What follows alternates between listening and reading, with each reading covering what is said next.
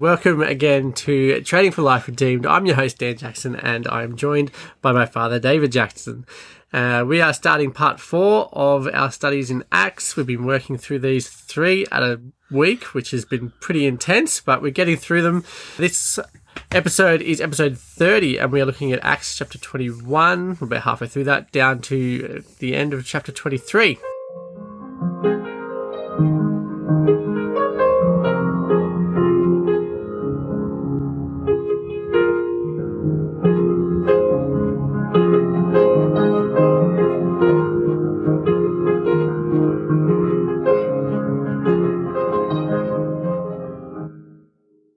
Dad, we've come to Paul. You know, at the end of our last episode, Paul was saying farewell to everyone, heading back into Jerusalem, knowing that he was going to get arrested and put on trial, and all the things that were coming there. There were lots of people who were prophesying and you know, bounding them, binding themselves up, and saying, "Paul, this is how you know the Romans are going to lead you away, and what's going to happen." We're now in Jerusalem. He's arrived, and yeah, surprise, surprise, the prophecies come true. Yep, they do. It's it's fun to do the historical background for this particular section because just before Paul arrives in Caesarea Maritima, uh, there were riots in Caesarea Maritima. Uh, Jews and Greeks were rioting about whether it was a Roman city or whether it was Jewish. so what you see, I mean, we see these riots happening with the West Bank Palestinians and the Israelis in East Jerusalem. Exactly the same thing is happening and Paul is arriving right in the middle of it. Uh, and the Roman governor is dealing with all of this. He sends the troops in and kills a whole bunch of people and steals all of their property. So the Roman governor, who doesn't care a hoot about Jews or anybody else, but he's going to make whatever money he can, can out of all of this. and also clearly send a message that it's Rome. It's yeah, Roman. Rome, Rome. yep, we own the world. So this is AD 59. Paul's arriving in Jerusalem. Now, he wants to get back to Jerusalem because he's bringing an offering of money from all the churches that he's planted.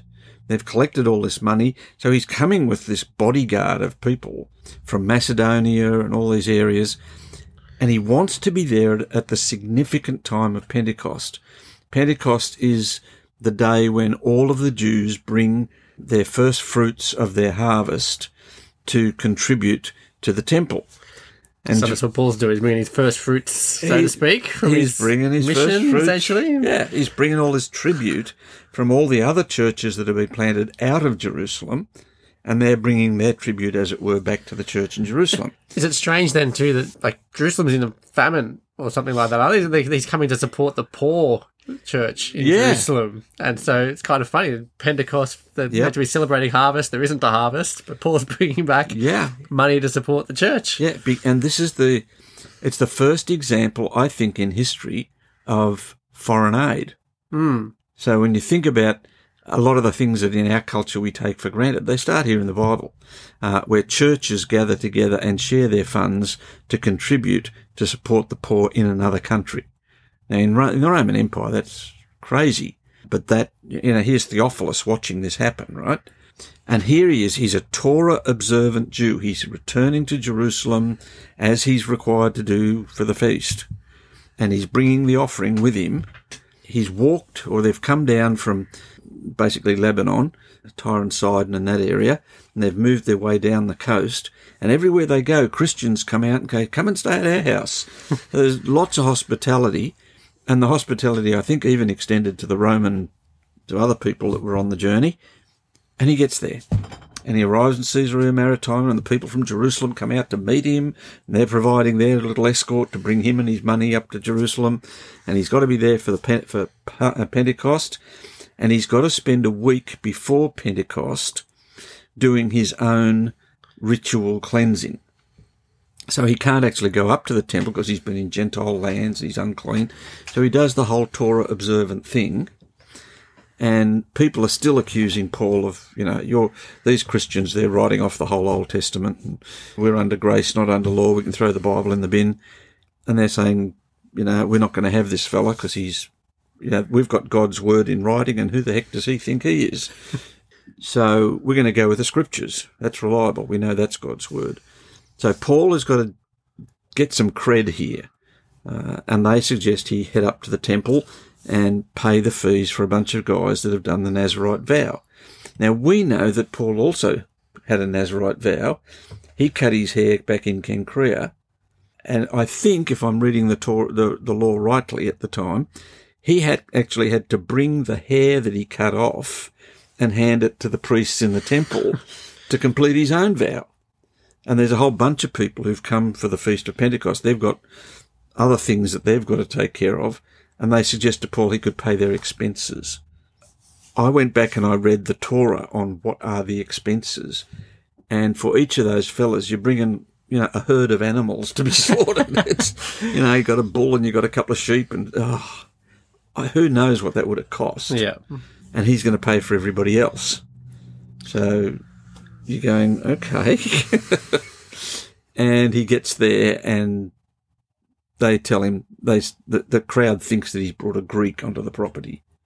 Yeah, which and then instills this you know, beginning of a bit of a riot. I guess it's about to on the cusp of happening uh, Oh. in there, and then the Romans come in and start to settle things down. But Paul speaks to them in Aramaic. No, no. My translation says Aramaic. Yeah, good on you. That's right. Yeah, this is where I I sail my little horse in here. The the Greek says Hebrew. Okay. And an interesting thing is happening here. You've had a bunch of false prophets arise in Judea claiming to be the Christ or want starting insurrections against Rome. I mean this is AD 59, AD 66 they go to war and a million Jews are slaughtered. The whole thing comes to an end. This is building. This is, you know, you're walking into a time bomb here. And you're at the temple, back in AD BC 165, the Jews revolted again and they threw out the Greek king, who was a nasty piece of work, Antiochus IV Epiphanes. They chucked him out and he had been sacrificing pigs to Zeus in the temple and torturing Jews and doing terrible things. So they won that war, and for a period till 165, about 100 years, they were, had their independence. Now, that's all very exciting, but during that independence movement, they decided that they would revive the language of Hebrew. So it's a funny thing in the Dead Sea Scrolls. The earliest scrolls are written in Aramaic, but starting with the Book of Jubilees around 165, it tells the story of how God had to teach Abraham enough Hebrew to to read the heavenly books. And so now everything at the Dead Sea Scrolls from 165 onwards is written in Hebrew because we're nationalists. We're asserting that Hebrew is God's language and Hebrew is what you do as a Torah observant Jew. The Bible was written in Hebrew. so Paul's really making a point then that he's a Hebrew of Hebrews. I know my Hebrew. He's a rabbi. I'm, I'm about Jerusalem You're and gonna- being Israel. Yeah, you're going to put me in the temple and accuse me of violating the temple? Hey guys, how many of you can even understand what I'm saying? Yeah, in Hebrew, not in Aramaic. Hebrew, not Aramaic. You know, uh, Aramaic was the language of the Persian Empire. Greek was the language of the Greek Empire. You want to charge me with bringing Greeks in? I'll talk to you in the language of the Torah. And immediately the crowd goes, woof, silent. That's a powerful choice. But I love the fact that in the very next study, Acts 22, when the Roman garrison get him out of there and the crowd go nuts, the the Roman garrison commander thinks, oh, we'll- just scourge this guy, go through Roman protocol, torture him until we find out what he did wrong. Never mind asking the accusers what he did wrong, you find out from him by torture. And Paul turns around and, in, and says, I'm a Roman citizen, what's your problem? And the he guy, speaks to him in Greek. the guy's shocked he's speaking Greek. you know, I just arrested this, you know, he's just a Jew. And now he's speaking educated Greek and he's a Roman citizen and I bought my citizenship and he was born a Roman citizen. This guy outranks me. Ah, let's take him inside. it's, this is, you can just hear Theophilus reading this letter and understanding the power of the gospel and the righteousness of the gospel, the innocence of the gospel in a world that just wants to bring down the truth. It, it has huge impact. Yeah. And then soldier then well not soldier the whatever he is. Yeah, he's garrison The commander. garrison. Yep. Um he then has the Sanhedrin come the next day to present their case about Paul, and Paul using his well and truly, you know, smart, kind of tricky, funny. I don't know. I, he's cheeky, I guess. He's, he's, Just He's causes got it. to I mean- you got to remember this guy was trained in the by the Sanhedrin. He was an officer of the Sanhedrin. He carried the San, he was power had Sanhedrin power of attorney to arrest Christians in Jewish synagogues in Syria.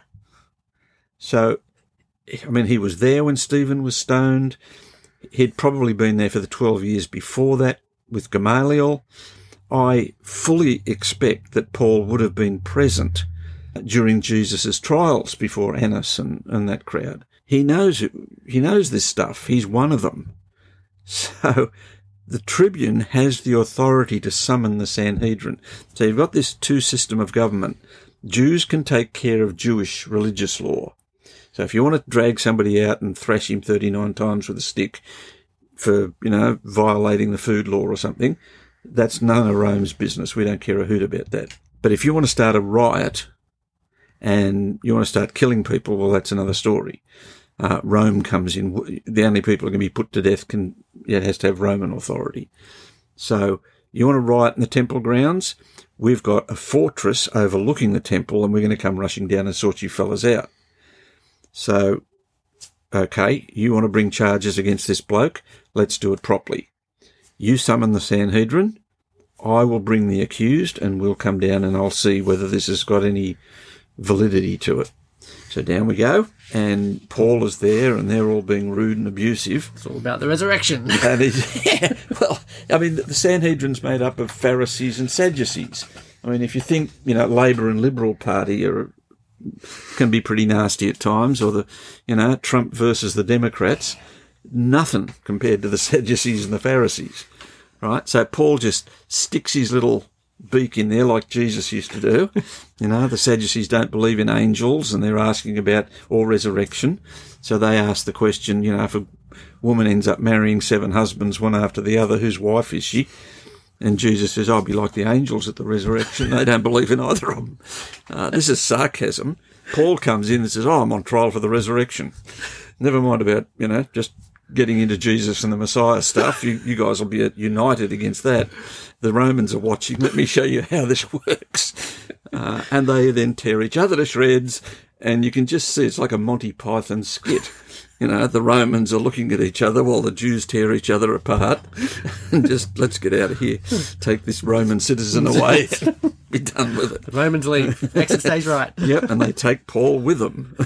So this prepares good grounds for the credibility of the gospel that Satan's kingdom is a kingdom divided against itself, and it's irrational and it's emotional, and it's self-destructive, whereas the Christians are coming in doing good, healing people, you know, bringing peace, uh, rescuing people, and speaking reason in the face of all this emotional rubbish. Yeah. Well, our passage ends with Paul getting transferred off to Caesarea, uh, where he's going to stay for a while, and we'll come back to him there in our next episode, which will be on Wednesday. I'll make sure I remember this. So that's the end of this episode. This is episode 30. So if you would like to grab the study notes for this episode, please head over to trainingforliferedeemed.com slash 30. You'll be able to grab the study notes there.